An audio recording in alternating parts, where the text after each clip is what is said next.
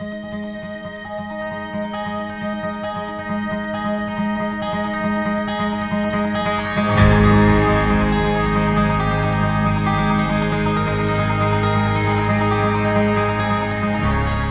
everyone, welcome to a brand new episode of the Behold podcast on the Genre Equality channel. My name is Hitzir. I'm Isa. uh, this week we'll be concluding our t- first ever two part um two parter episode. Yeah. Uh, where we will finish up our countdown for the best films of 2022 so far. Um, this is our mid-year report, Mm-hmm. breaking down and recommending what you should be catching up on, what has been released uh in the film schedule in 2022. Keep in mind though, this is a big caveat. These are the films that have been released in Singapore, which is where we live. Yeah. Uh, the films that have been released in Singapore in 2022. So some of these films may have made the festival circuit in 2021. Um, but unfortunately, you know, I don't live in France or Locarno or um Sundance or whatever, you know. So like I'm not at those festivals. So Yeah. I can only watch it when they come here. Um, and and same thing with my co-host La Isa. So these are the films that have been released in Singapore in 2022. Um, so for this 51st episode of Behold, we run down number five to number one. Mhm. Um, if you would like to, uh, well, if you haven't caught and you would like to catch our number six to number ten picks, uh, just go to the previous episodes where we, where we broke down all our picks right there. But here we are getting to the creme de la creme, the top five, shall we say? Mhm. Um, and it's been separated into many several, uh, many different countries. So it's not just US centric as uh, the previous episode was. Yeah. Um, there are a couple of American films here, such as Paul Thomas Anderson's Licorice Pizza, which is of course American, Mhm. uh, and Megan Park's The Fallout, which is about a uniquely American problem. Uh, but on the flip side, also we also have uh, Jonas Poher Rasmussen's Flee, an animated documentary about an Afghan refugee Mhm. made in Denmark. We also have Joanna Hogg's The Souvenir Part 2, uh, made in England.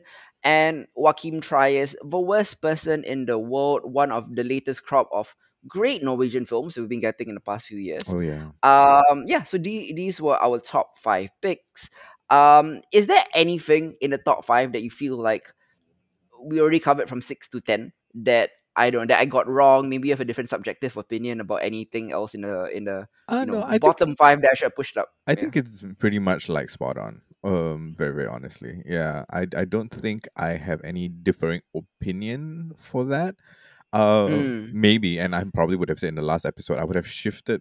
They would still all be in top ten, but I would personally have shifted some stuff around.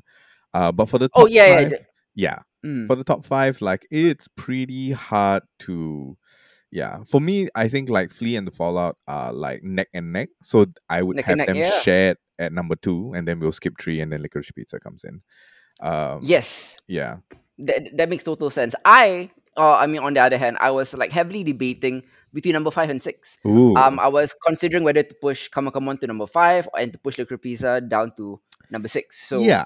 Okay. I they, can they are see- about equal quality to me as well. Mm, mm, mm. Okay, I can see that. Ooh, wow. Um, I I mean, I love licorice pizza, but I might have bumped "Come On, Come On" up to five, probably. Yeah, yeah, yeah. That was honestly like my late inclination as well.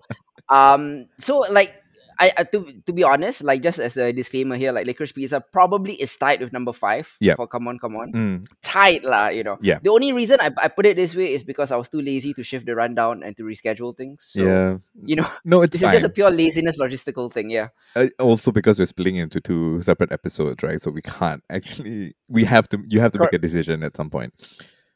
Correct, correct, correct. And I wanted like Come On, Come On to like headline an episode. You know what I mean? Mm, agreed. Agreed, Yeah, agreed. okay, Yeah, it deserves uh, its its spotlight for sure. Absolutely, you know. But uh, let's begin with our core number five spot, shall we say? Uh, tied for number five and six. Um, this is Paul Thomas Anderson's first feature since 2017's Phantom Thread. Um, he returns to the director's chair with Licorice Pizza, and his latest film is a kind of joyous, hazy, nostalgia-inflected romantic drama set in California's San Fernando Valley Mhm. in the 1970s, and it features knockout debut performances from Elena Haim, Mm, um, most pop, most popularly known as the younger sibling of the Haim uh, pop group slash band, um, alongside Cooper Hoffman, who is the son of the late great Philip Seymour Hoffman, Mm-hmm, uh, mm-hmm. making his um, acting debut here. You know, um, and on the surface, I feel like Licorice Pizza is about as far removed uh, from his last film as it's possible to get. You know, um, Phantom Thread was this meticulously staged psychodrama. Um, its Mm, visual language was as sumptuous and highly strung as its costuming, whereas Licorice Pizza is kind of this hazy, meandering, extremely funny trip down memory lane, sort of like yeah. you know this um, photo book uh, snapshots of half-strung memories and romantic embellishments.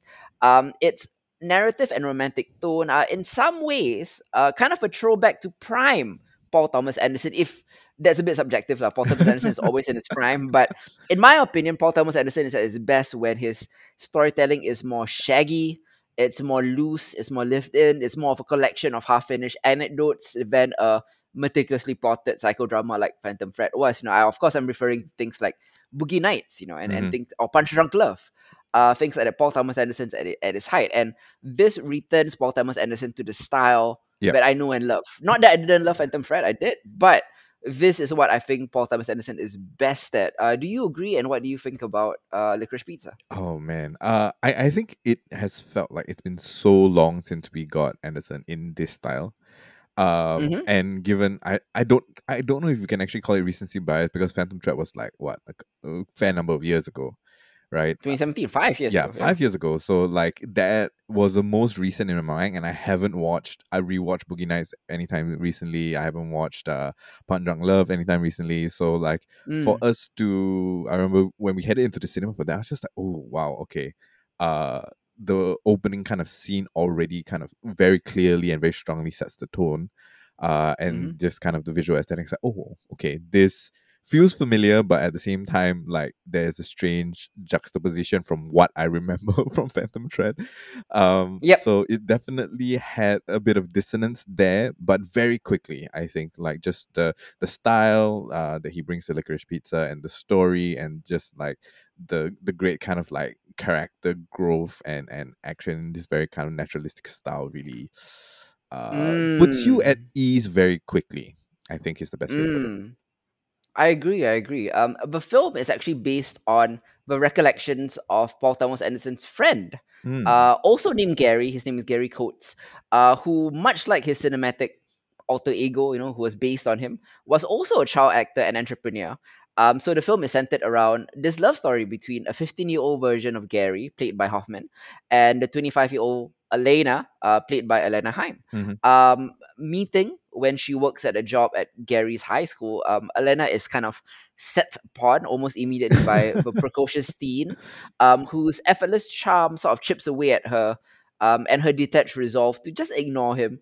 Um, though she makes it clear in no uncertain terms that she is uninterested in him romantically, uh, it really is an astonishing feat from both performers that neither Gary nor Elena come across as creepy or pestering or predatory Mhm. um in this type of mismatched age gap um type of uh love story Yeah. um gary is obviously openly attracted to elena often to the point of jealousy which is uh, a big point in the story but the basis of the relationship is never really sexual but more of a meeting between two perfectly compatible personalities Mhm. um their partnership is kind of a strange thing it is rarely frictionless Yeah. um it's often a source of strife and pain you know much like you know real partnerships in real life we kind of yearn for connection but the most intense connections often yield the most catastrophic emotional repercussions Mhm. and anderson has always been brilliant at playing with this kind of inherent paradox from the violent business or partnership in like there will be blood or the lunatics of magnolia or the, the lowness of punch drunk love sort of like uh, careening through an increasingly surreal world in search of someone to share it with. Mhm. And rarely have two people belong together on screen uh, more than this partnership of Gary and Elena. Um, even in their most impatient Yeah. or di- downright vindictive moments, you know, um, those moments are there, but they pass and the intense connection sort of sustains throughout, you know. Um, it's this kind of exhilar- exhilarating feeling that would feel uh almost as if like okay we are not we are in our 30s right now we're millennials right Mhm. so we did not live through san fernando valley in California in the 70s. We're just or or just in the 70s in general. We weren't Yeah. old enough to, you know, um remember those uh, or live through those pop culture moments, Yeah. that music, the the fashion styles and everything. But Licorice Pizza is that type of movie that makes you feel nostalgic for that, even though we didn't live through that era. It makes me feel like I did, Yeah. and I miss it. You know, um, that's the, that's the magic of Licorice Pizza. Uh, did you think so as well? For sure. I mean, like we, Yeah. well, I, neither of us were born yet, right? Like this is like Mm. this is what our parents' time was, and I don't know if that's it's so specific to that time period and and per, perhaps the locale as well. Like we wouldn't be able to access that nostalgia via our parents' stories either, right? But Yep, there's yep. something uniquely um captured here that that feels very much like memory right like it, it feels like a Mm. recollection visually uh you know with Mm. all its it's the bells and whistles and flaws that it's captured by memory and kind of like uh puts put puts a sheen on it right that or, or the sheen that Mm. nostalgia kind of grants us and i think anderson has managed to capture that very Yep. very aptly um with the visual style and and just like the colors that he chooses the kind of softness of the focus um um Mm. you know the kind of like lingering close-up shots of of faces and eyes and and lips like that Mm. really feel like a recollection pulled from an old memory right and I, I Mm. think it's it's a, a strength of the film for for us to be able to feel nostalgic for a time that we never experienced for us to be immersed in this world as if it were our own and experience that as Mm. an audience watching the story is Yep. uh definitely one of the standout things that I love about the movie. Definitely. Um, I personally have a lot of friends who've seen this film who feel that it is overrated, and I think maybe that is a subjective thing. Of course, like you know, you're allowed to dislike or like a film or whatever, you know. But I feel like um, this kind of doesn't have the mass appeal that some maybe the other four films um, that we are talking about here, primarily because it has this very loose structure that I love from Paul Thomas Anderson, Yeah. and from what I've come to love in my TV shows as well. You know, Yeah. um, it is it's storyless, it's character driven. It often uh, meanders situation to random situation with very richly defined characters, but not Mhm. richly defined story. Um, it's almost like something you would watch in Better Things or something like that. You know. Yeah. Um, and uh, yeah, that's the thing. Like I've sort of noticed this parallel. Like um, when I've recommended this film to friends, if they don't like Better Things, they don't like Licorice Pizza. If they like Better Things, they like Licorice Pizza. It's that kind of free freewheeling character driven storytelling that maybe doesn't grab the casual audience. Um, and secondly, Mhm. a lot of people seem to have a problem with the relationship, the age gap in the relationship. They find it problematic. Yeah. Um. Oh, clearly you don't have a problem with the first part. You like the you like better things and you like the Licorice Pizza as well. But did you have a problem with the second part? Uh I think it's it it was in okay it, uh, in our current context, right? Uh, Mm, it definitely is colored by uh, uh, colored by like the times that we live in, where clearly it is a problematic thing, right? Because there are a lot of um, places where that age gap comes becomes a power play, and that power play eventually becomes predatory in its nature. Uh, mm, but in and of itself, their relationship, especially at the beginning of itself, sure, he's a 15 year old, he's going through his what. I'm I'm I'm not gonna make excuses that boys will be boys, right? Uh, mm, but there very quickly, uh, there is a respect that is formed between the two of them, and at no point mm, in time is there a power play by either one of them, right? Like they are mm, evenly matched throughout. So the age aside, right? Like it doesn't feel like the dynamic there feels like abusive or predatory in those manners. They match each mm. other, you know, jab for jab, punch for punch when it comes down to it, especially in a lot of the scenes where they're in conflict with each other.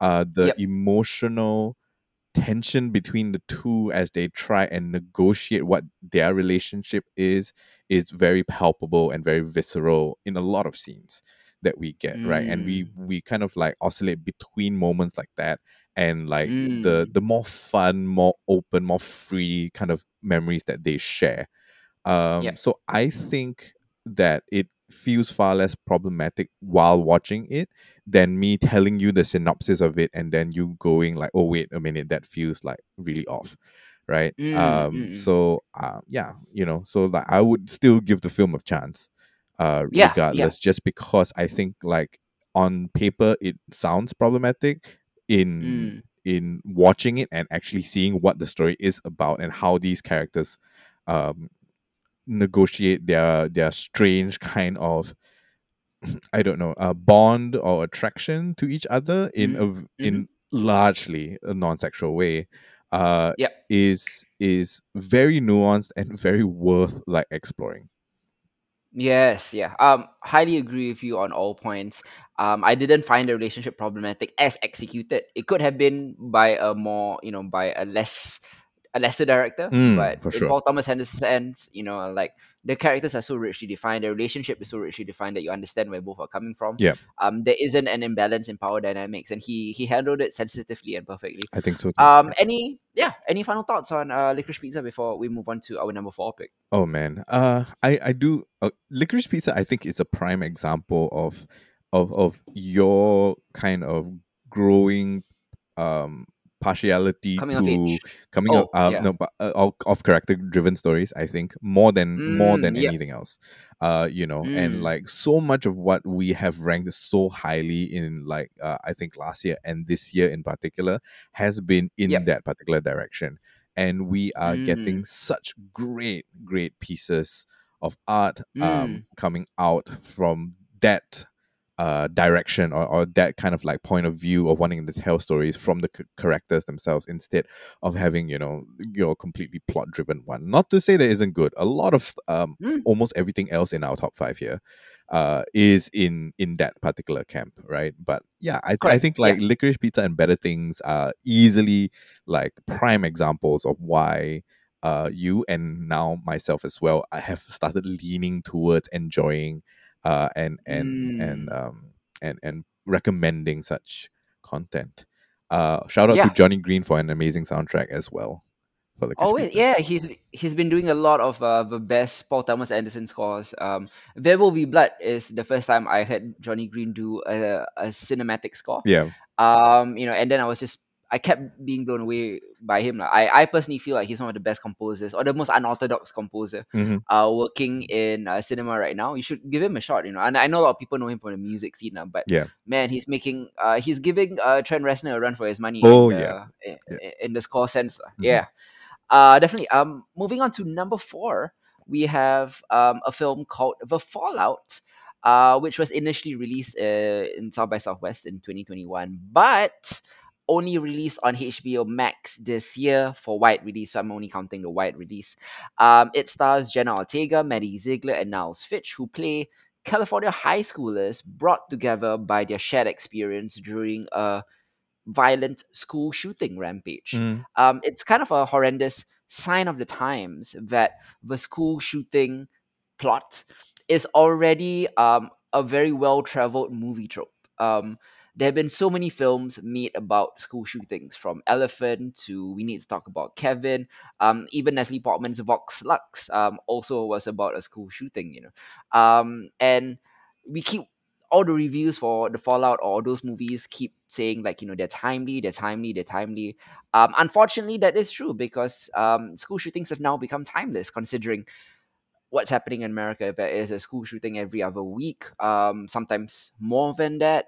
You know, most recently the massacre in a Texas elementary school Yeah. shook up the world. You know, so you know a lot of us outside of America don't understand what the problem is or what America's fascination with guns are, the Second Amendment, you know. Um, this is a problem that American politicians, at least on the right, claim that it's unfixable. Mhm. Uh, but they are the only country in the world with this problem. So clearly it is fixable. It is a unique problem for them, you know. Um, but politics aside, the astute and affecting the fallout uh, by writer director Megan Park sort of zeroes in on a more character driven uh, angle to this. It follows mostly Jenna Ortega as a female student struggling to find her footing after surviving the campus massacre. Um, among all the films delving into this very charged territory, I think Megan Park's film stands apart in its combination of low key intimacy, uh, and as its title suggests, uh, the unflinching focus on the aftermath of the tragedy. Mhm. Um, only three adults appear on screen. Um, their roles are key, but decidedly supporting in a in a teen centric drama, which foregrounds uh, um, this group of superb young actors led by Jenna Ortega. You know, they live in this California suburb where Park has set her debut feature. It is kind of multicultural and privileged. The kids don't want for comfort, although some of them do make do with absentee parents. Uh, the lead character is the 16 year old girl, uh, Vada, played by Ortega, who Mhm. doesn't fall into the latter ca- category. Her folks here, um, as she tells her friends, are really good parents. Um, she is a sharp-witted high schooler who basically falls out of bed um, in the morning. You know, just like a, a, a normal girl. She lives with her whip-smart younger sister, Amelia. Uh, their differences notwithstanding, they have a really close bond. Mhm. Um, and when Amelia finds herself in need, the person she texts is her big sister. Uh, but soon enough, you know, Vada's kind of regular life goes through something that upends every aspect of her life and creates distance in her closest relationships, particularly with her parents and with her younger sister. Um, shots ring out in the school, and for six terrifying minutes, she is cowering in a bathroom stall with two students she only knows by sight. One is a glamorous Instagram influencer type girl named Mia, played by Maddie Ziegler, um, who, uh, about whom she just been texting something snarky about her, you know, to her best friend Nick. Uh, there's also Quinton, played by Niles Fitch, who stumbles into the girl's bathroom covered in blood, having just witnessed his brother being shot. You know, um, this is the setup for the fallout, um, and then it examines the psychological trauma and how how these various kids process them or don't process them uh, for the remainder of the film. Um, having just seen the Fallout, um, it's been like six months for me, but you it's pretty fresh in your mind. Um, Yeah. what do you think about Megan Park's uh, debut film here? it is it is heartbreaking um Mm, to to have to talk about this film uh and and keep going on about oh it's timely it's timely like mm, man uh how many times does this story need to be told before something is mm, done you know? Um but that aside and and talking about the movie in and of itself uh i love the fallout for its very intimate examination of um the the, the well essentially the ptsd uh that comes mm, from going through something as traumatic as a shooting in in a school uh, yep. I love the fact that so much of the story is carried in very personal moments between two people and their conversations. Uh, Mm, that to me is the highlight of it because that that interplay between the characters, uh, as they each kind of struggle in their own way and try and find a middle ground to either cope or to heal, or or mm, to to distract themselves so that they can keep going and keep waking up every morning uh, without falling mm, apart is the strongest uh, pull of this movie itself. Um, the yep. performances all around are phenomenal. I think Mm, Jenna, very quiet, right? yeah, uh, Yeah. Jenna Ortega's very subtle mood changes Mm, uh, yep. as she tries to sort out and process what she has been through, and even like Mm, uh, I mean, all around the cast is, is great, but Jenna Ortega in particular as Vada is, um, it is a, it is strange to say, but it is a joy to watch how nuanced and powerful her performance is in this particular film. Uh, the mm, chemistry that she has with the rest of the cast and the rest of the characters is very palpable and very feels very real. Uh, and all of that lends to a very powerful message, but that message is never uh is never hammered over your head, right? Like this is mm, a very real representation of what a, a, a survivor's um story mm. might possibly be, and that is why the Fallout I think is uh deserves a spot in our top ten. Yes, yes, you know, um, at every turn in the film, the the youth and the innocence of Megan Park's characters just kind of pierce the suburban surface of you know a tranquility. You know, Yeah. the director, I'm I'm very surprised by her because um, looking at her filmography, she's only directed music videos before. Um, primarily, she is Billie Eilish's uh, go-to uh, music hmm video director. Um, and other than one particular instance, she doesn't quite dive into music video tricks, but there is one song-driven music video maneuver that she that she does that advances the story to a degree. Yeah. Uh, but otherwise, it is quite a quiet drama. You know, Yep. um, it has an understated score, understated performances. Mainly, Park lets her actors interact. Um, it has deadpan humor. Um, the pain that they're experiencing is not spelled out for you. You Yeah.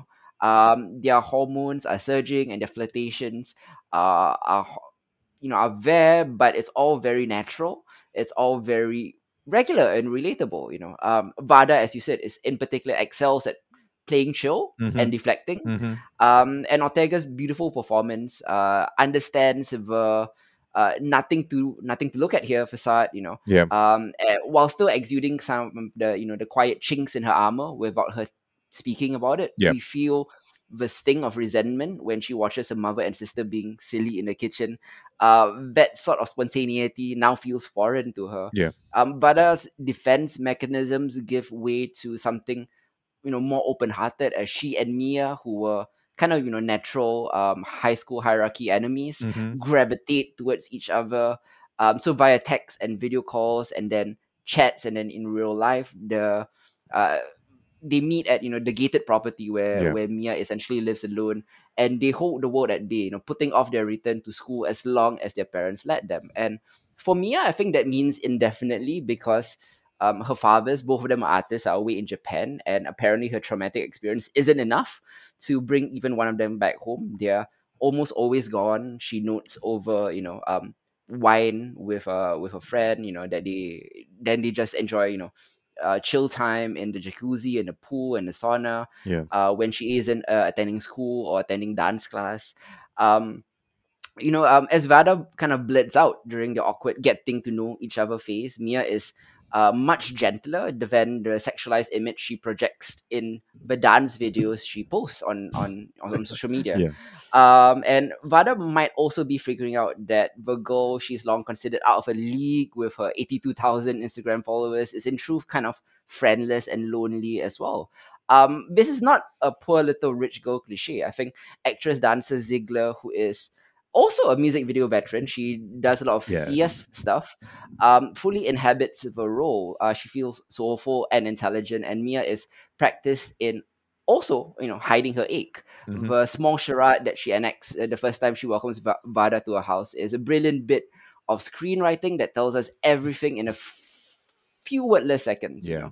Um, everything is great. I even have to compliment the people who play um Vada's parents. Um, Oh Julie yeah. Bowen, who plays the quote unquote white and anxious mother, um, and then the Latino dad of a few words, uh, played by John Ortiz. They kind of vacillate between hyper attentive, hovering, and then stepping back to give her space. Never quite sure how much Mhm. space to give. Mhm. Uh, it takes a very long time in terms of the movie running time before they send her to therapy. But the. Fallout is not an orthodox therapy film, Yeah. precisely because I think Megan Park is uninterested in therapy speak. Mm. The the two psychotherapy sessions uh, she includes are potent uh, with strong and uh, you know Shailene Woodley I really really like her I think Yeah. she does she does well in a small role here but mostly it's about just focusing on the facial expressions and nuances of the kids you know a Mhm. lot of this film reminds me a bit of um man okay I'll get back to that thought later um you go ahead uh yeah. Uh just just a point about like John Ortiz and, and Julie Bowen, right? Like o- Yep. again, like you said, uh, together with Shailene Woodley, the only three kind of adults that we see in the film.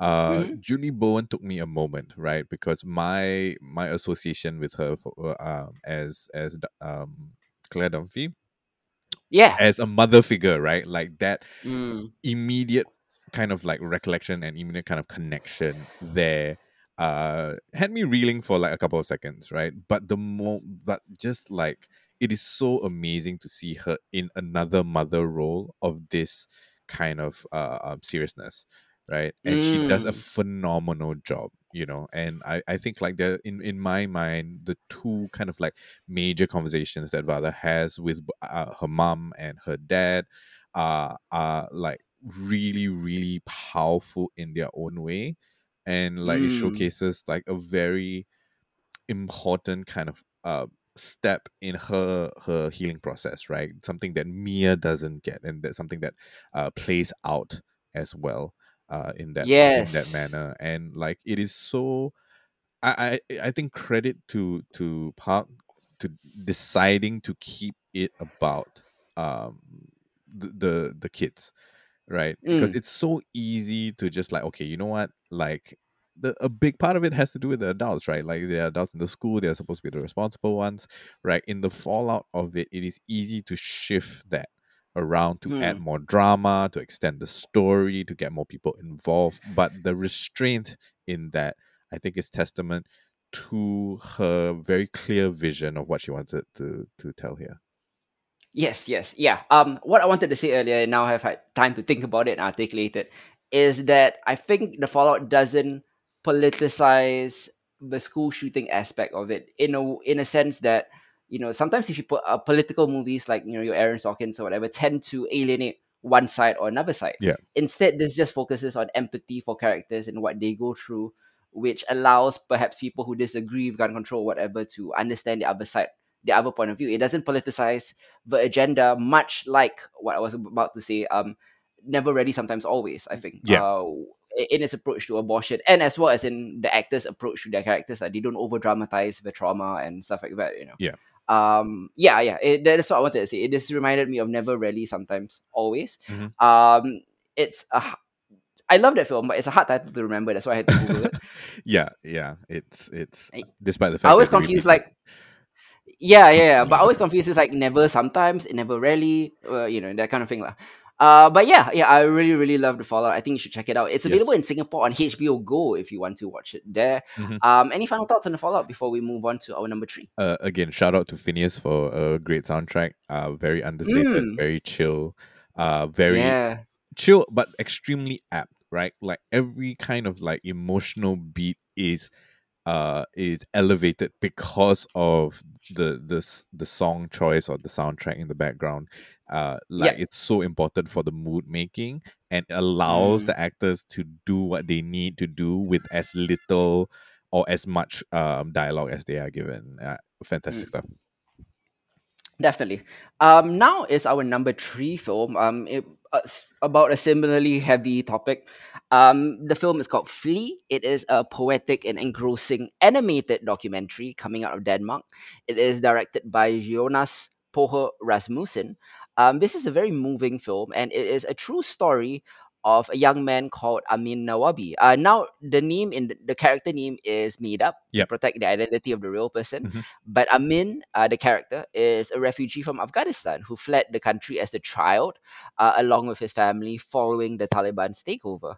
Um, the first Taliban takeover, not the more recent one. Um, as count- recounted by Amin to his friend, who is Rasmussen, the filmmaker, uh, we follow his harrowing journey from war-torn Kabul to living in poverty as an illegal immigrant in Russia, hmm to a frightening boat trip across the Baltic, to a border crossing through dark and freezing woods, to being held in an Estonian detention center for months, uh, before finally being smuggled into Denmark, where he found asylum under false pretenses. Um, now he's on the eve of his marriage to to his soon-to-be husband, um, and Amin is valiantly trying to unpack the painful secrets of his past, his survivor's guilt, his fears about his family's reaction to his homosexuality, hmm and of course the lingering psychic damage of his ordeal. It's an intimate first person confessional that almost serves as a therapy session, a way for Amin to shed the burdens of his suppressed emotions and memories. Um, this documentary is unique because it blurs the traditional boundaries of documentary by combining uh, more standard stuff like archival news footage yeah alongside beautiful animation. Um, so Rasmussen has crafted this kind of wrenching memoir that probes the traumas of war and displacement in some very intimate and powerful ways. It is hmm told with ample empathy and without sensationalization. Um, Flee is mostly a humanist refugee story that is much in the same vein as uh, Persepolis, yes uh, shall we say. Um, what do you think about Flee? Uh, first off Yep. really enjoyed sorry really enjoyed the animation style uh for Mm, all of that. Like as someone who uh is constantly watching anime right? Like that's one style. Like there are moments in time where uh, you know coming across something so good like flee and having it in a different animation style uh with like it's very kind of like solid kind of graphic novel feel to it. Where everything feels like inky and sketchy the colors are uh, uh appropriate for the scene at hand right all that kind of like brush work and line work uh adds to the tonality of the film right? Uh, and that Mm. important because as a recollection, right, it allows for the scenes to take a more surreal, I guess, quality to it without taking away from the the realness of the story, from from the uh how grounded the story is and and the um the experiences that Amin goes through. Uh, I think Yeah. those work very well hand in hand. Uh, so that uh, really kind of like caught me off the bat. You know, Mm. uh, the story itself is fraught with so much. Uh, it, it's it's not easy to watch, right? Like hearing a story like this and just like the very kind of like intimate and personal details that are being shared here. Um, you know, from very, very kind of like small things about like the daily life before all of this happens to even like how they they had to live or had to cope. Um, small kind of like observations that Amin recalls as part of the story are all incredibly intimate and therefore uh, um heart more heartbreaking because you begin to hear that as not sign of like some kind of like banner waving about Mm. refugeeism or about war or anything of the sort but again Yep. much like the fallout it is a intimate telling of a story uh Yep. in in the most vulnerable and un uh, unvarnished sense possible and that i think is what makes flee so good Mm. Yes. Uh, totally agree with that, man. Um, and, you know, throughout the director Rasmussen sort of never loses focus on humanity. He is not telling an abstract story about an abstract refugee or yeah the abstract concept of uh refugee rights or immigration and things like that. hmm But he's telling the story of a friend, a fellow human being he knows personally. yeah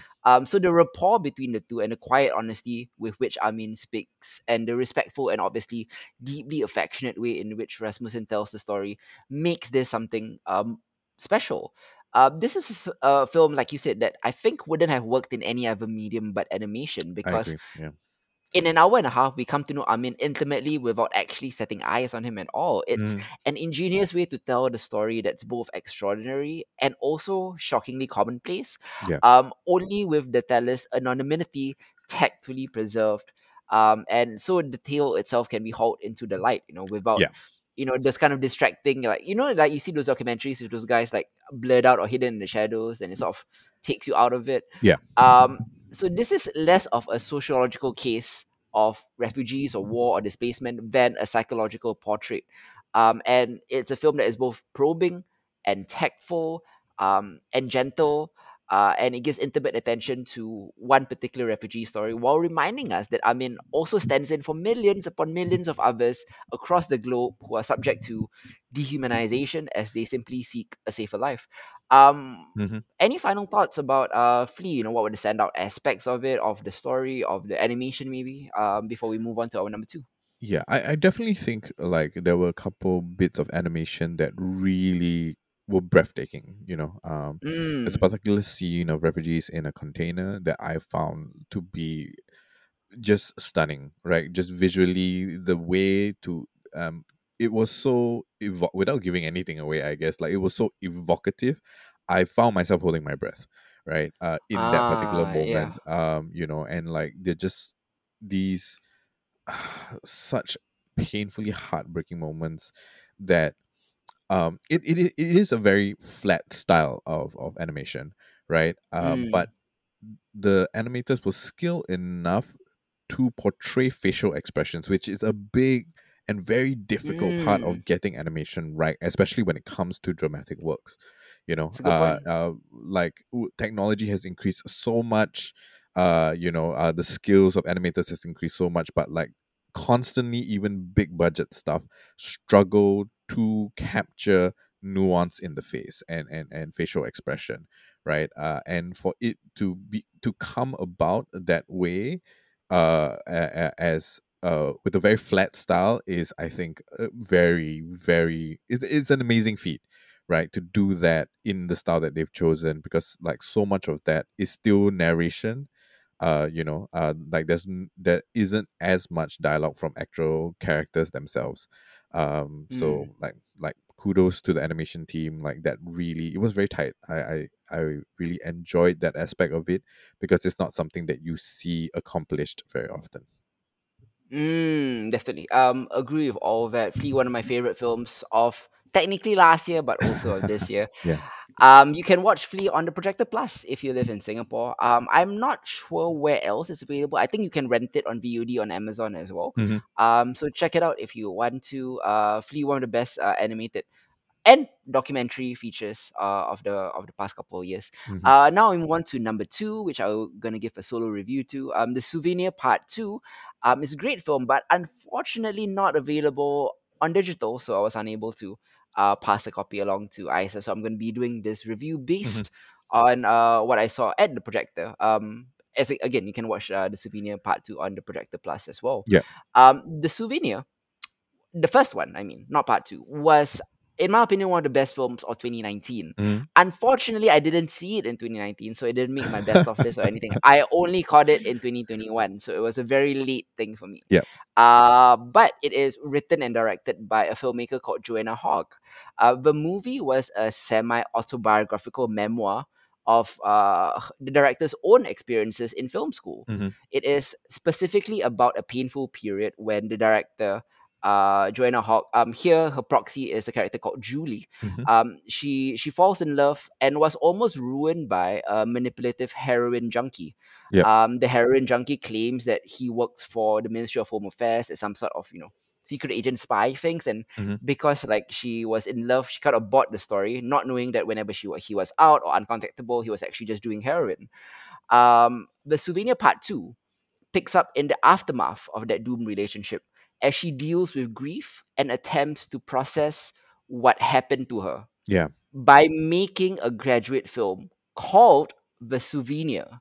Uh, yep, The Souvenir Part 2 is about the making of The Souvenir Part 1, uh, exploring how an artist's finest work is often rooted in truthful experiences. Mhm. Uh, this was one of the best films in general, uh, not just meta films, but one of the best films in general that I've seen in in 2022. I think um, Joanna Hogg's work here puts the lie, you know, the lie that observational or heavily improvised films are easy Mhm. it is not you know there's an enormous amount of extraordinary control here and emotional control uh, much of it expressed to uh, judy's uh, judy's life you know and especially through the period accuracy of this um, and the ebbing and flowing of a post-loss depression as she tries to as she tries to work out her depression through the art of filmmaking you know Mhm.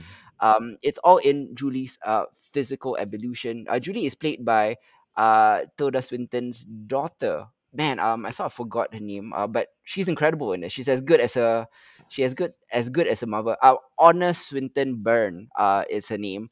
Uh, fantastic piece of acting here. Um, yeah. Uh, this is, uh, a film about filmmaking as art, as industry, and as identity as well. You know, Mhm.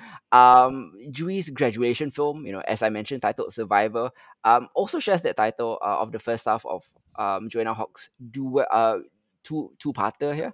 Um, Yeah. part two is Hogg looking back on that time in her life, but also looking back on the first film itself Mhm. and what it would have looked like if she had tried to make that first film when she was 28 instead of 48 Mm. um, autobiography and commentary sort of interweave seamlessly uh, with the graduation film as Julie's effort to synthesize her experiences through cinema history and borrowed iconography.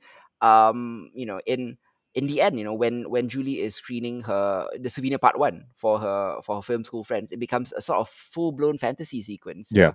You know, th- this kind of weird magpie's nest of the Wizard of Oz and French New Wave and a bunch of other references uh, yet it still has the burgeoning of Julie's own voice. You know, the voice of a of a new fledgling filmmaker. Realizing that she has to tap into herself to tell an honest story. Mhm. Um, and whether she's making money from commercial films or music videos or or making honest uh, art house films like this, you know, Julie has found her calling here. Um, ultimately, uh, the Souvenir Part 2 is Joanna Hogg looking at Julie's next steps, even as she becomes more of a fictional character than a proxy. Uh, yet, you know, it's not about anything as simple as moving past grief or moving past trauma. Um, it's deeper than that. It's about how art helps you through that, but maybe not entirely past that, you know. Yeah. Uh, the final moments of the Souvenir Part 2 is probably my favorite final scene of a film in in in the 21st century. Um, Mhm. it's I don't want to spoil it, but it's it's a great final scene that ties it all up beautifully. lah. Mhm. Um, the Souvenir Part Two, uh, is my number two film, but I think a lot of people might not like it. So my recommendation comes with a bit of a, a bit of an asterisk here. Um, it requires a bit of a a bit of a a bit of a cinephile to sort of appreciate some of the references being made here. Um, Yeah. I would say that if you enjoyed Irma Vep, you would enjoy the Souvenir Part Two. Mhm. Uh, that's about it, lah. Yeah. Um. So yeah. Uh, go check out the Souvenir Part Two on the Projector Plus. It's available for rent there. Uh, for only fifteen bucks, I believe, and you can keep it for the weekend. Uh, but yeah, highly recommended. Also available on VOD on you know the usuals like your Amazon Primes and all of that. Mm. Uh, now we are moving on to the number one film of the mid year. Um, maybe the number one film of the year. You know, it's it's gonna be hard to displace this one, in my opinion. When I when I saw this back in February, Yeah. um, actually I saw this in late January. I wrote my review in early February. I already like decided straight up this was like my number one my number one film of the year or, or of the mid year, lah. You know. Yeah. I think it's primarily because like I think until recent years, uh, romantic comedies used to be reliable crowd pleasers. Um, Mm. and yet outside of a few notable standouts like The Big Sick or Silver Linings Playbook or stuff like that, past decade Yeah. has sort of been a wasteland for the once dependable genre. Um, rom coms have atrophied. They are a tired pile of old tropes and fairy tales Mhm. played out by pretty people who fight and flirt and invariably make it work by the third act. Yeah. But just when you think the tried and trusted formula is finally done and dusted, 2020 lo- 2022 comes along with a pair of kind of rousing rom-com masterpieces, masterpieces to reinvigorate the waning genre. Mhm. First, as we've talked about, Paul Thomas Anderson's Licorice Pizza, you know, Yeah.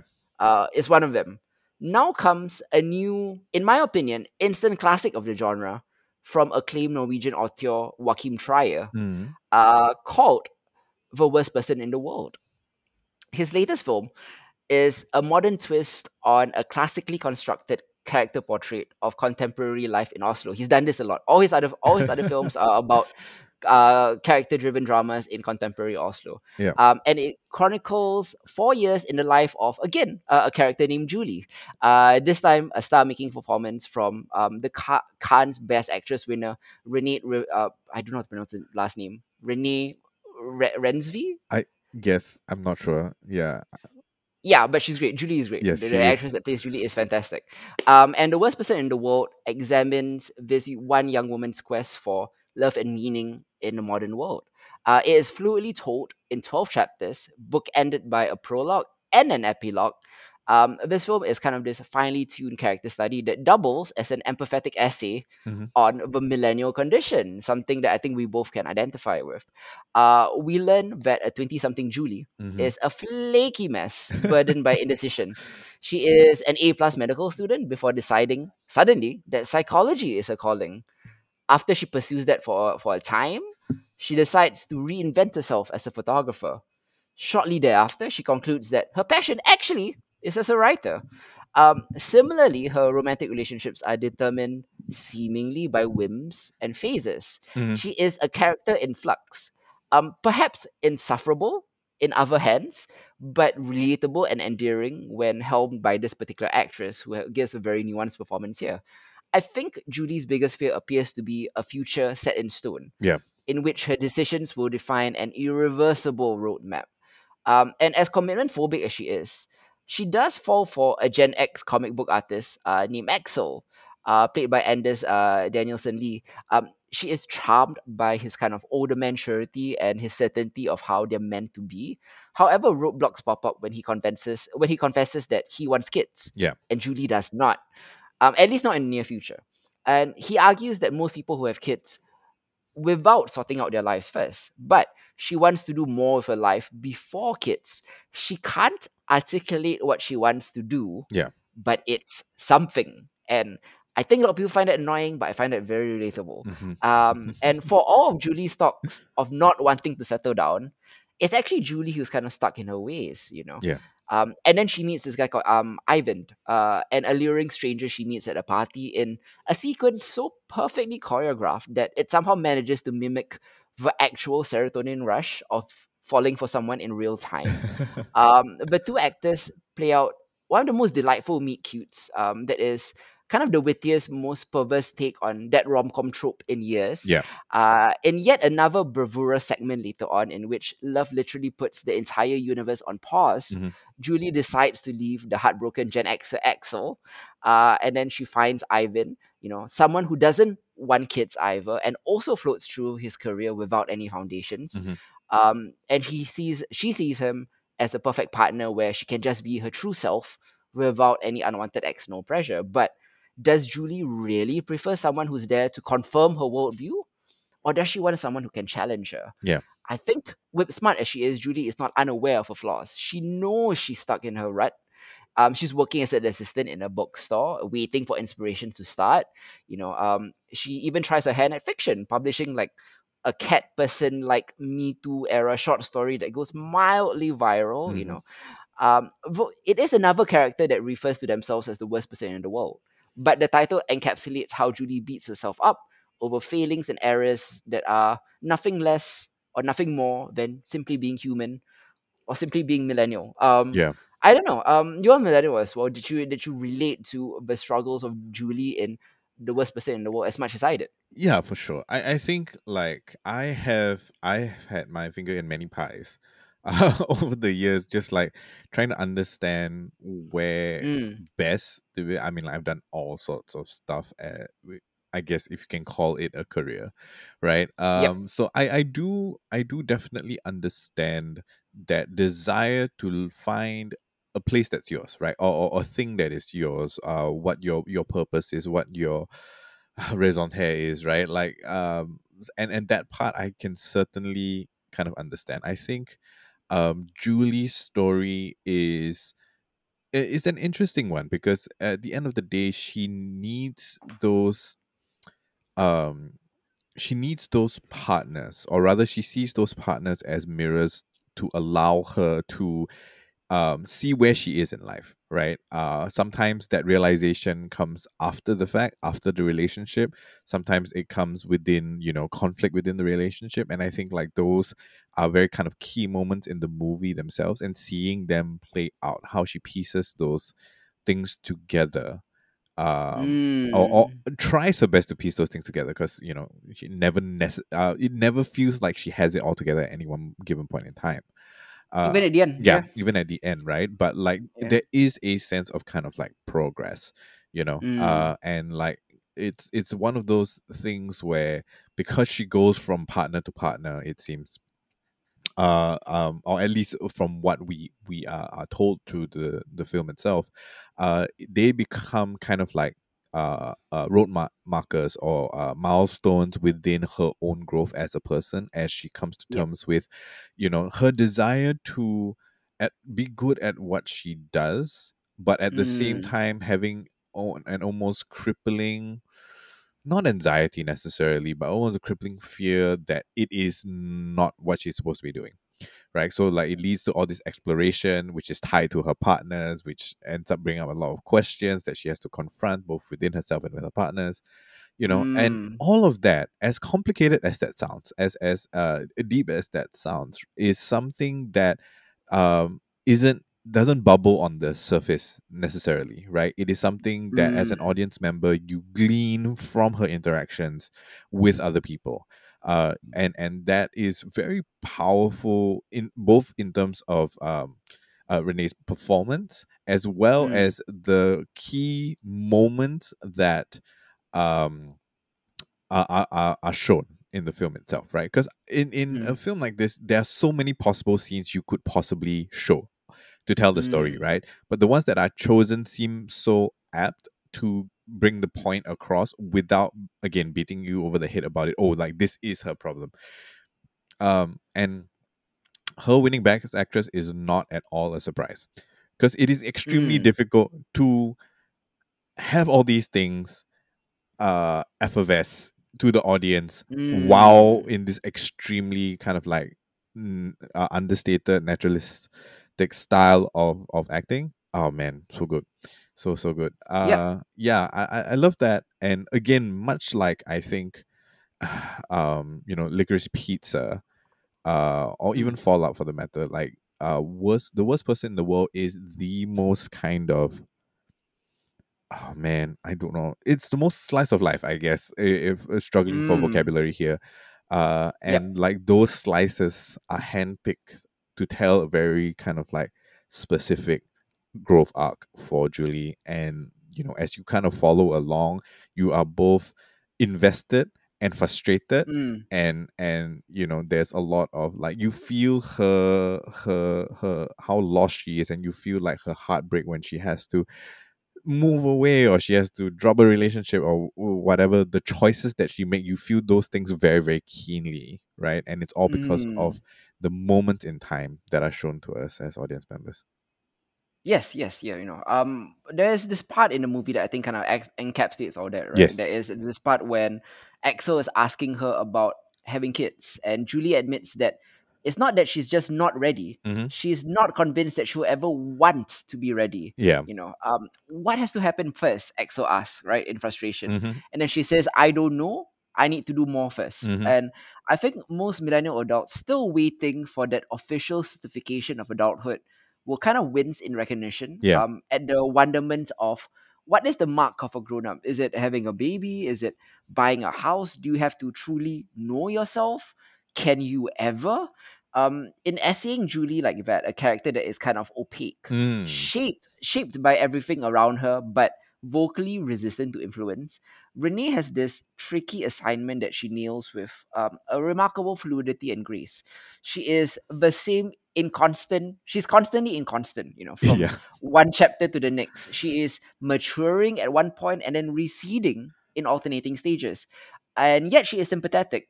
Uh or because of her willful irresolution, you know. Um yeah it outside of his non-judgmental exploration of millennial anxiety, the film also presents many sharply insightful segues into discussions of contemporary society hmm um, Axel, for example, his provocative and offensive comics, uh, running afoul of new wave Gen Z feminists, hmm um, is hilarious. Um, also hilarious is his very X-rated comic is adapted into a G-rated cartoon for kids. Uh, Sans, his satir- satirical commentary, yeah you know, and there is the kind of performative wokeness of um Ivan's uh X. Um, the worst person in the world tackles some very tricky discussions with uncanny humor and eye-opening sensitivity, and finally with heartbreaking frankness.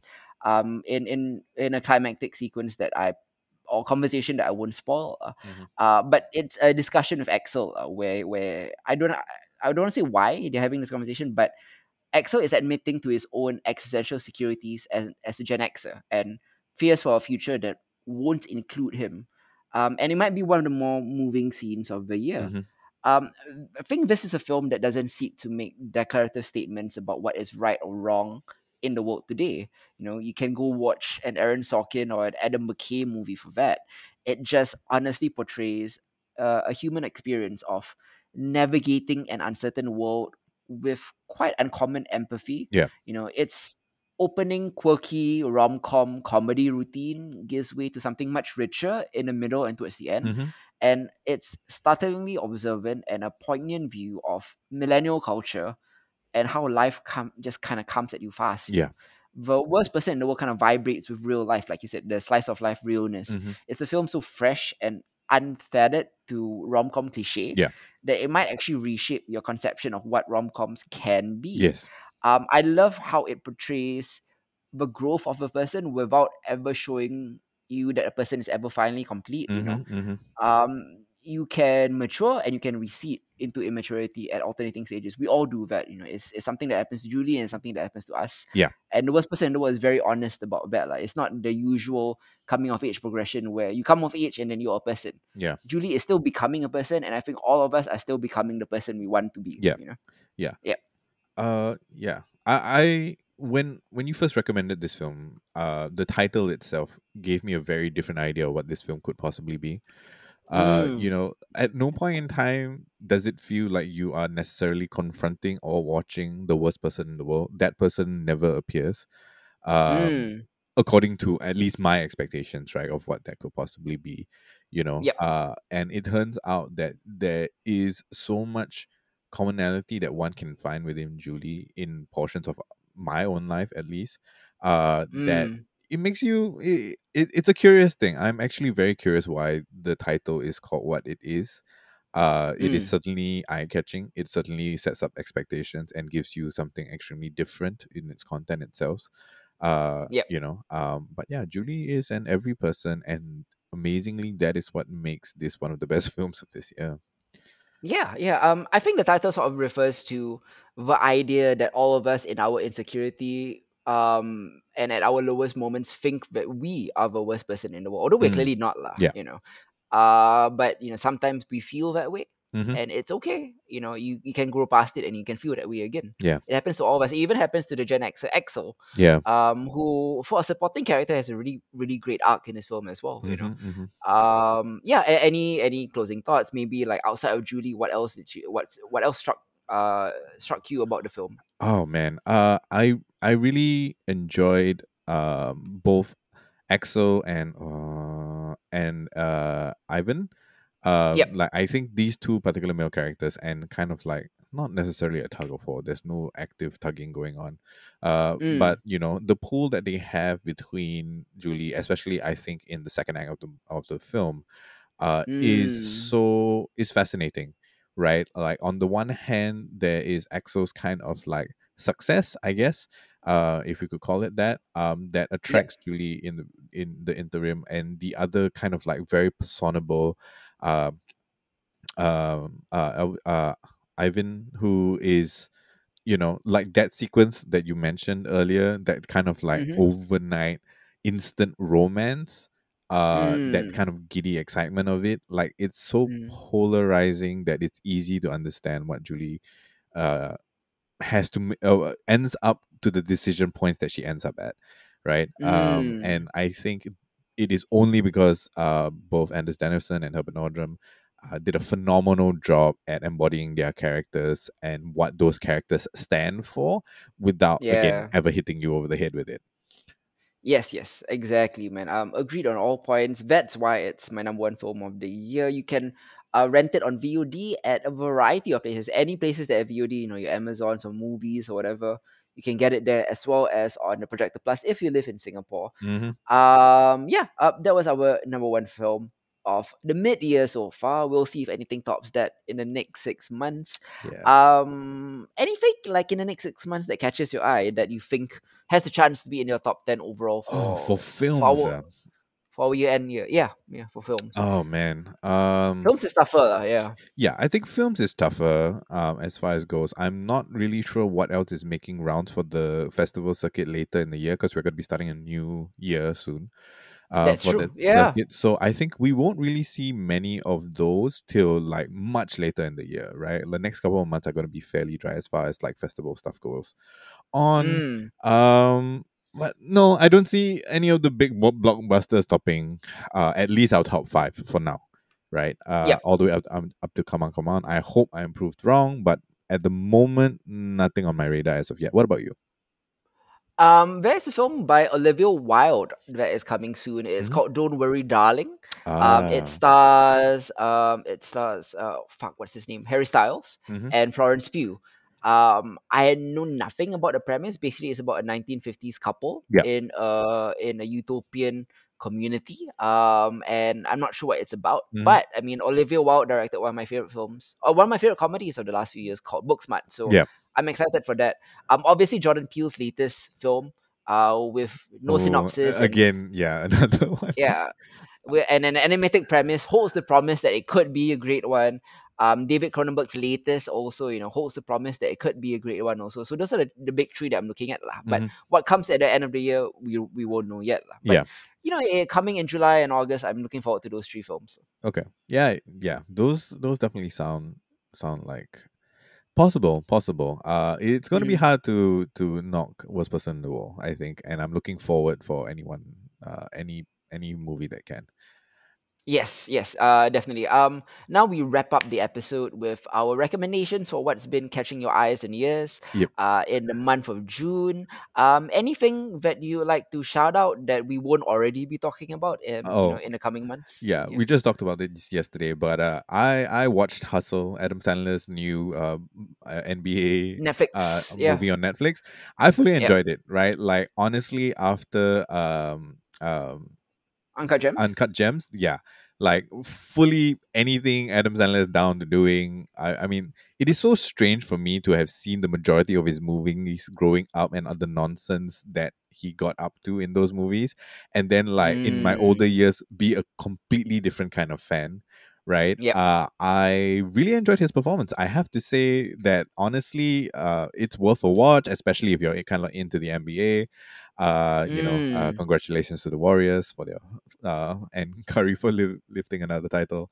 Uh, but And yeah. um, I really, really enjoyed it. I think there were a lot of like great moments just for him to kind of flex that uh, dramatic side of him that we saw in Uncut Gems, but in a much less not not lower stakes necessary well they are lower stakes lah, but not not lower stakes necessarily but less tense non Safdie brothers uh um franchise so it was really Right. good i enjoyed that like basketball and like dramatic adam sandler i'm down for it uh i caught that i Mm. really enjoyed it and if you love those things then i think uh, you might enjoy it too Yeah. uh Yeah. what else oh yeah iron chef coming back is uh big news for me always been a big iron chef fan not so much of the american one Mm. uh, Mhm. I constantly rewatch the original Japanese ones. Uh, Yeah. but yeah, Alton Brown is online, and I'm a big fan. Uh, with uh, or he's on board with this new Iron Chef. It's entertaining. Uh, for sure. Um, I've Mm. caught that, and uh, a really kind of strange side note. I I think it's Blacklist's last the Blacklist last season. Uh, Oh, I, just I thought out it ended already for some reason. yeah so this uh it just i think it was earlier in the year but i only caught it recently uh and the Mm. only Mm. reason i decided to finish it up because like caesar like from they kind of lost the plot from like season five onwards but i watched through it anyway because i Right. love love love james um uh yeah so i finished kind of that up and like after like so many years and all the investments in there i thought okay it ended okay you know like uh, at the end of the Mm. day it's mhm. nothing like phenomenal all of that i watched it for one actor and one actor only and he continues to deliver every season but everything else is just Mm. not worth your time you know but i i spent the time anyway so that's pretty much it Absolutely. uh as Yeah. far as like things that we won't possibly cover Yeah, yeah, you know, um, uh, the Blacklist reminds me of like why I kept watching House in like season eight because yeah you know yeah exactly. Doctor House is so great and Hugh Laurie is so great. Although like the show clearly went downhill, uh, Mhm. but you know when a lead actor is that compelling, sure, you know. Um, same thing with stuff like Boston Legal once again Oh, because James Spader, Yes, know, because right? yeah, yeah, I I I'll watch most stuff that James Spader will do. It's insane that he carried a franchise for more than a decade, more or less on Yeah, his own. Uh, it's kind of nuts. So yeah. you know, I mean, like he he stuck around and he made the effort, and I I love him. So I'm gonna watch and just milk every character moment that he has because it's so fucking Mm. good. Yeah, Yeah, yeah. Oh, speaking of um Julie Bowen, she was in uh, Boston Legal as well. yeah, Um, yeah. Um, my recommendations. Number one, um, of all the recommendations is a new mockumentary by the creators of American Vandal yeah. called Players. Uh, Players is great. The first four episodes are out right now. They dropped the first four, and then after that, it will be weekly. It is a mockumentary following the world of esports, particularly a League of Legends team going after their first LCS championship. And there is huge drama within the team. Their team leader, nicknamed uh, Cream Cheese, who has been a veteran pro player for over 10 years, he's now 27, is now about to be usurped by the newest member of the team called Mhm. Organism, who is a 17 year old prodigy. um, and it deals with the the team drama behind the scenes and and and, and everything lah. And you would think that coming from American Vandal, that this would be a comedy mockumentary, uh, that kind of pokes fun at the sports documentary genre and at esports. Mhm. Uh, and you're right on the first uh on the first part. It does poke fun at sports uh, documentary tropes. Yeah. Uh, that is his main target. But surprisingly, it takes the world of esports very seriously and very earnestly. It never mocks the players, it never mocks the games, it never mocks the culture. It takes it very, very seriously. In fact, to the point where players, surprisingly, is 80% drama and 20% comedy. Amazing. Um, it is you will be so engrossed that you think this is a real thing. Like I, it was so dramatic and it, it takes its subject so seriously, but sometimes I forget that this is a mockumentary. um, where some of my favorite mockumentaries like Spinal Tap or What We Do in the Shadows, or whatever, right? Yep. You you always know it's a mockumentary. Mhm, Um, same mhm. thing with American Vandal. Yeah. With this, I don't. I can't. Sometimes I, I can't tell the difference. It's that good, you know. And I think the American Vandal uh creators have sort of like um gotten the the hang of the visual grammar of making documentaries because I think they're big fans as well. Yeah. Uh so yeah, uh, it, it works really, really well. Um secondly, speaking of satires of very famous genres, um Only Murders in the Building is back oh for yeah. season 2 Mhm. it is a satire of true crime podcasts. Um, I think the freshman season of Only Murders in the Building kind of unexpectedly turned out to be one of the breakout hits of 2021. Mhm. Um, and it was kind of anchored by the incredible, irresistible chemistry of Steve Martin, Martin Short, and Selena Gomez, who are this mismatched, generally divided uh, true crime podcast obsessives who decide to launch their own podcast to investigate the killing of their neighbor. Um, season two um, flips the thing entirely on its head by making its three leads the suspect of a different murder. Mhm. Um, so now they are the subjects.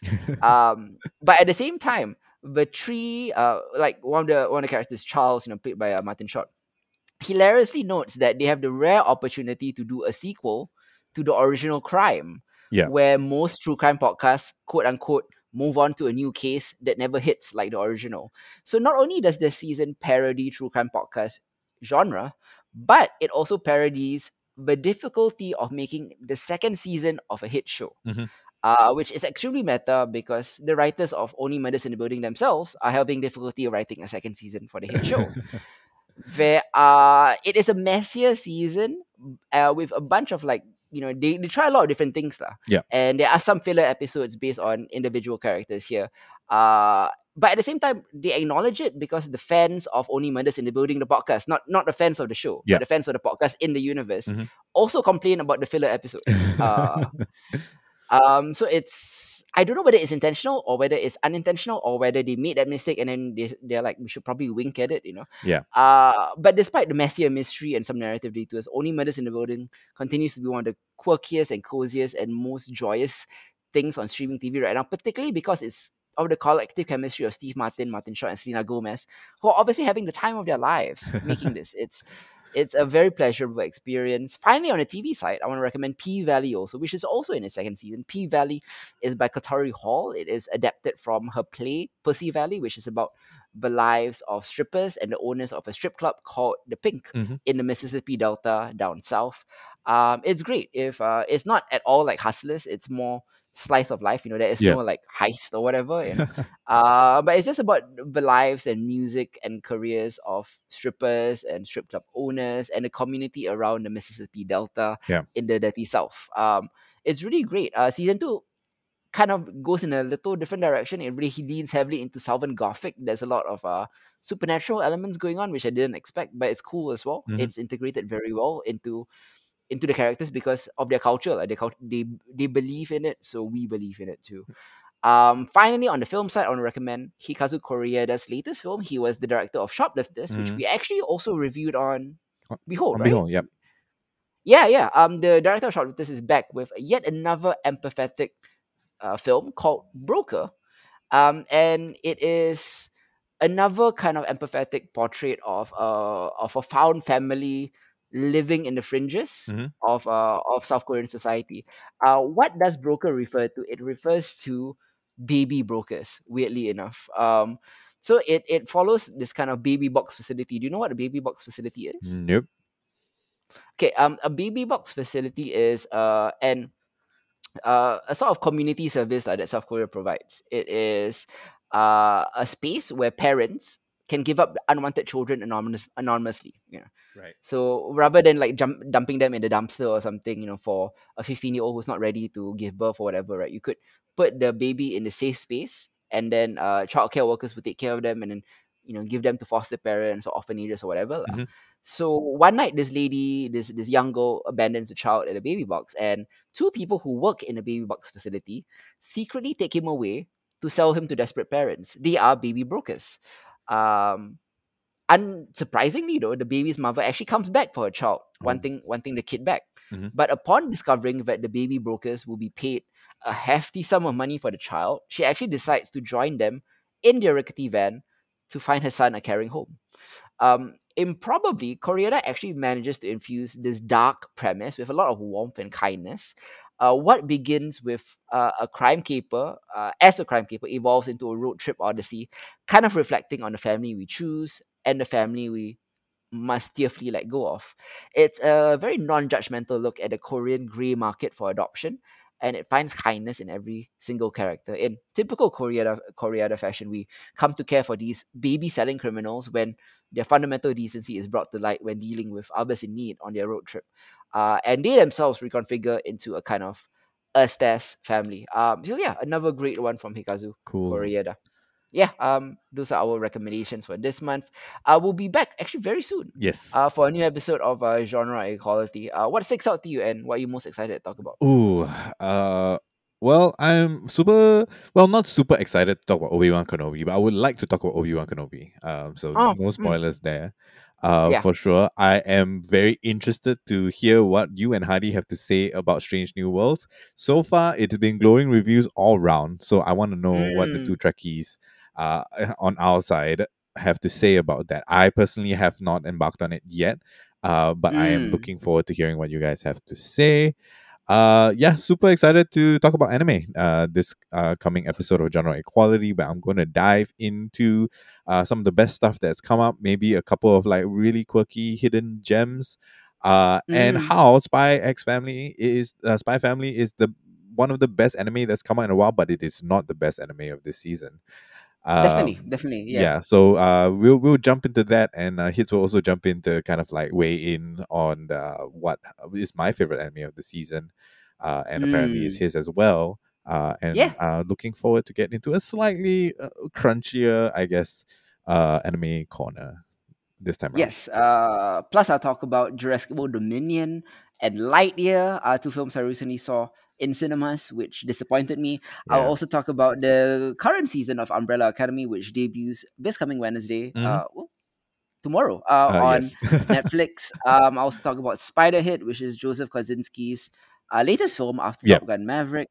And after spending uh, what appears to be my entire lifetime watching the latest season of Stranger Things, uh, I feel obligated to talk about it. Yeah. Although I don't want to spend more of my life talking about Stranger Things. But hey, it's a big topic. It's final season and yeah everything. But yeah you know, I've I kind of entered this time warp where suddenly months have passed and Stranger Things is still going on. You know. yeah Uh, so yeah, I'll, I'll talk about that. Um, also, I'll be bringing back Quick Hits Classic. So I'll talk about two older anime, uh, including Ping Pong the animation, oh yeah and uh, something that I've only recently caught. This is very shocking. It's Full Metal Alchemist Brotherhood, a very famous anime hmm that I've only recently watched. So I'll talk about that as well. awesome Uh, yeah. Um, till next time. This has been Hitzer. i'm isa Uh, goodbye, guys.